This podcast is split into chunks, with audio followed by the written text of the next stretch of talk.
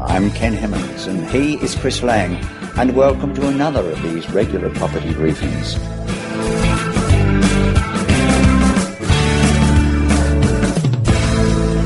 Again, a warm welcome to you, Chris.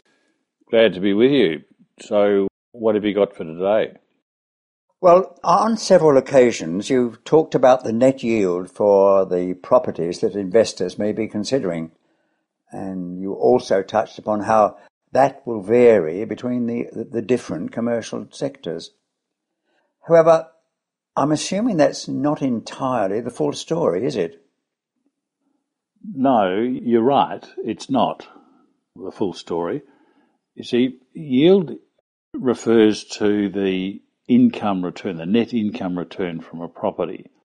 And depending on its age or its type or its location, it will have a different yield, and it's called a passing yield is the technical term. However, when you're buying a property, you want to look not only at the, the yield, the income return or the net income from the property, but you also want to look at the likely capital growth that's expected to occur over the life of your ownership. Now, making predictions as to the capital growth needs some experience. Sometimes you can look historically, and that's not always a good guide, as they tell you with shares. You know, historic performance is not an indicator of future performance. Because property markets are less volatile, particularly commercial property markets, you can extrapolate recent history to go forward depending on where you are in the cycle, and that's understanding that as well. But it's a combination. It's income yield and capital growth is what you need to look at with the property. So what you're really talking about is the total return from each property, being the combination of net income yield and capital growth. Yeah, again, that's correct. It is the total return. And obviously, some properties will grow faster than others. And we've talked about the determinants of capital growth being the escalation, annual escalation in the rental, in other words, the increasing rent over time, plus the firming of the selling yield. And that depends where you are in the cycle, the availability of competing types of property. If there's a lot around, then yields may increase above what you might have originally paid because there is an oversupply. If there's an undersupply and demand exceeds that supply, well, then people will bid up the price, which means for the same income stream, you then need to accept a lower annual yield or return as far as revenue is concerned if you want to buy the property. And so it's understanding the relationship that exists between the income yield and the capital growth between the different sectors and how that plays out as far as your overall return from the property given the period involved that you're going to look at it. Now, when we talk about doing projections, as you'll recall, my view is that a four-year period is as long as you ought try and project that, mainly because it's going to be too inaccurate going any longer. But one of the key reasons is that it's got to make sense over that three or four-year period, and that's because you have the greatest incidence of costs going in, your stamp duty and and acquisition costs, and when you sell it, the fees, advertising, et cetera, when you dispose of the property. Now, if it works for you on an after-tax basis over a three or four-year period, and you happen to hold it for five to seven years, it's going to be a whole lot better because those major fees are spread over a much greater time frame.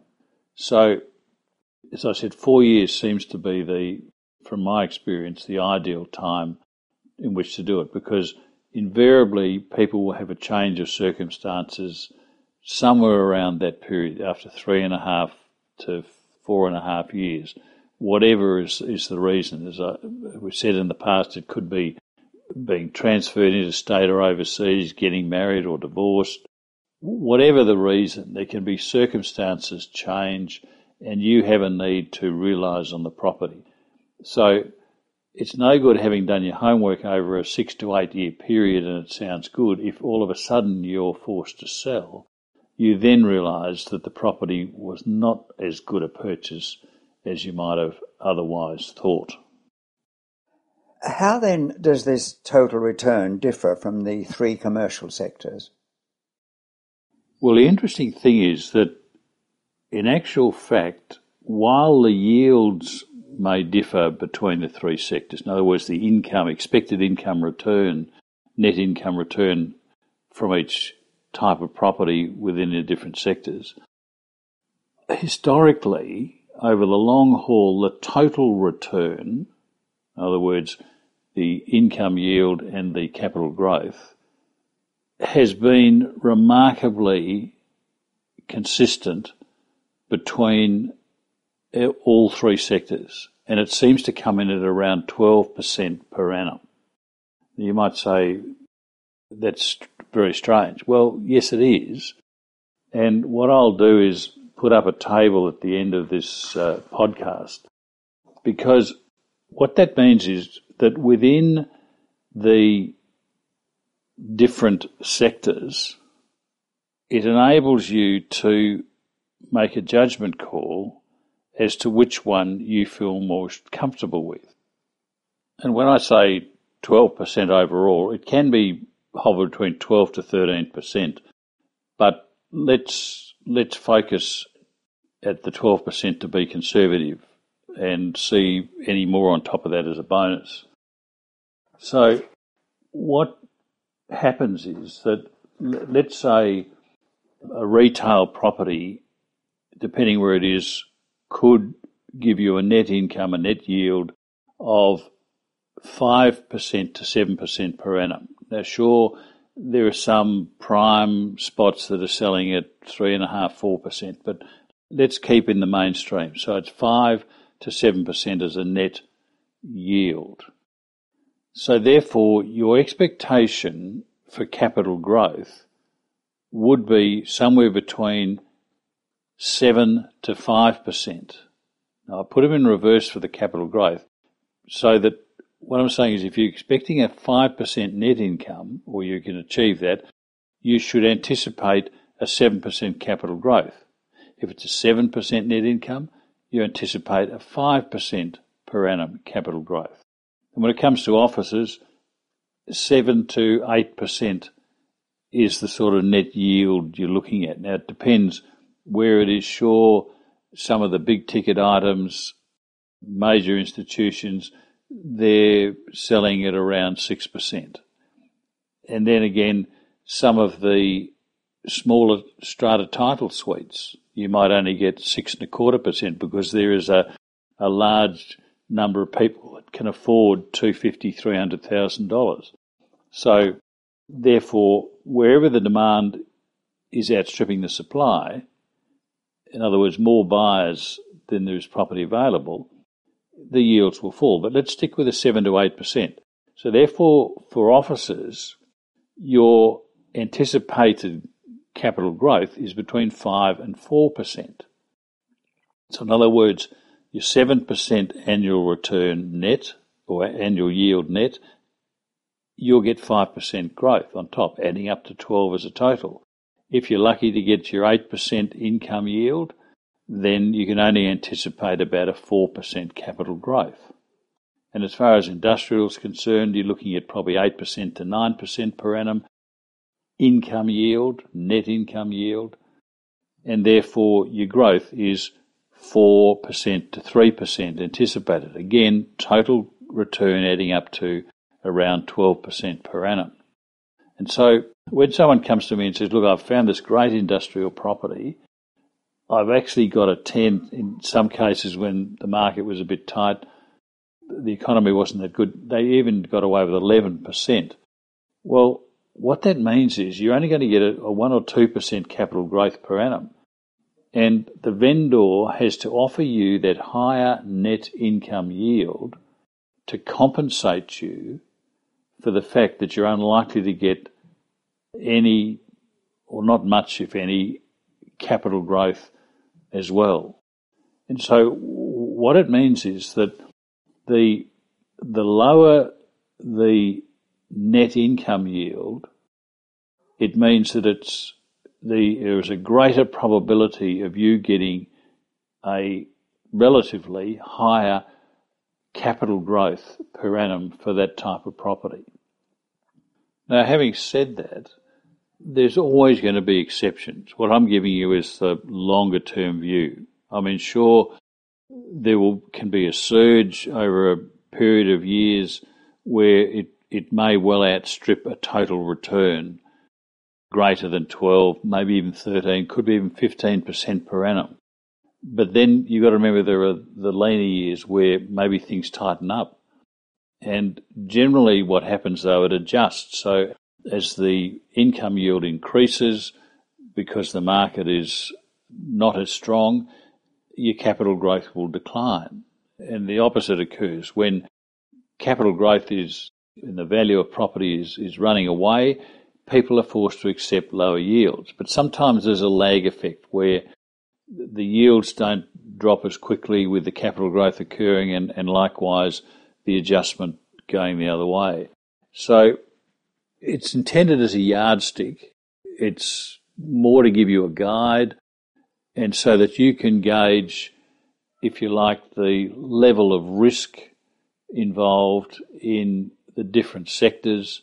It gives you a simple K P I, for want of a better word, for the accountants, so that you can keep tabs on what's going on and make an end, a relatively educated guess as to what your growth is likely to be for that type of property, given the yield, the income yield that it's being offered to the market at. So hopefully it just gives you a bit of insight into how the fundamentals work in establishing value and therefore the future growth that you're likely to expect during the time that you own the property. Okay, let's digress slightly for a moment. You know how financial planners use share market comfort zones to establish whether you have a low risk, medium or high risk profile. How does what you have just prescribed fit within that type of approach? Yeah, that's an interesting question. I hadn't really considered that before, but you're probably right. I mean, if you look at it, your your most volatile and at the moment I think exposed sector is the retail one. Now, you know, if properties are selling at a four percent yield, which some of them are, the anticipation is there, or sorry, the expectation is that it's going to achieve an eight percent capital growth per annum. Now, as you've heard in past podcasts, I see retail as a, as a distant third, and that's principally because I think it's fragile. There's a lot of structural changes going through at the moment. Part of it is the surge of online activity. There is weather conditions which are, are causing a lot of fashion sales to be down. There's general lack of people wanting to spend. So turnover's been been hit, uh, and that's evidenced by the, the number of sales that are being offered in the stores even before the traditional sales times. I mean, retailers are just wanting to get cash flow, get turnover, so stock doesn't sit there and and waste, you know, during a, a seasonal change. So I just find that a little difficult to digest. So really, using that financial planner analogy, your retail would be your growth sector, that, you know, the, the shares that that more growth oriented than income oriented. Go to the other extreme, your industrial is more your income response, where, you know, people as share investors or other than property investors would be putting it into fixed income, bonds, et cetera. So that industrial property is more an income play where you want to lock the money away, you're getting a high yield, not necessarily as a greater growth as you, you might have elsewhere, but it's arguably more predictable and it's not as sexy, but if you're looking for long-term income, you can quite often get, you know, twelve, fifteen-year leases on some industrial properties. Well, you know, that's the sort of thing that you want. Offices, on the other hand, probably gives you the best of both worlds in that you've got a relatively attractive net yield, certainly at least double what you get from residential property, but you also get a respectable capital growth, you know, four or five percent per annum. So that's where, in financial planning terms, it would be a balanced asset type. So it's not overly aggressive as far as capital growth is concerned, but then it's not simply locking into an income stream. It gets the uh, the benefit of a healthy net yield, but also a, a comfortable and rewarding capital growth in the process. And therefore, as you rightly point out, there is a an analogy that can be drawn between commercial property and shares, or the financial planning approach to purchasing shares, and that therefore will help you perhaps as an investor to decide where your investment desires or plans or strategies going forward lie, and if it is in growth, well, maybe you, you should take the risk with retail, or at least have some retail in your portfolio. I wouldn't necessarily say that you have to have a little bit in each sector. Some people do, some people feel comfortable with that. But as I've said, I think previously, work out the niche that you feel comfortable with, both from your personal financial aspirations, but also where you identify and feel comfortable with. And for some people, that's not retail. For some people, it's certainly not industrial. They just have no affinity for industrial property. Well, it doesn't really matter if it if it's a great income play. If you just don't understand it or don't like it, that's the wrong reason to buy it, uh, just because it provides a a higher income yield. You, you, you, it's a balance between meeting your financial needs and expectations and also a psychological comfort, if you like, with the type of property that you're purchasing and owning. I mean, a good test is that if you were to put some of your friends in, in your car on a, on a weekend drive and pass the property, would you feel proud owning it and them knowing you own it? And that's one of the the key tests, I think. Not a lot of logic and reason in that, but the numbers stack up and you feel good about the property, that's the property that you should be purchasing. It's no good buying it just because I think it's great or just because the accountant's happy with the numbers. I mean, it's like a good good bottle of wine or a good piece of art. You don't buy it because someone else says it's good. You buy it because you like it, you feel comfortable with it, and that really is the the asset test. What I like about today is that you've given our listeners a, a simple way to understand and match different property types to their their personal appetite for risk. Clearly, that may change over time, and you can easily move back and forth across the risk spectrum depending on the makeup of your portfolio, your property portfolio at the time. Fascinating stuff. Thanks for that, Chris. Well, it's my pleasure.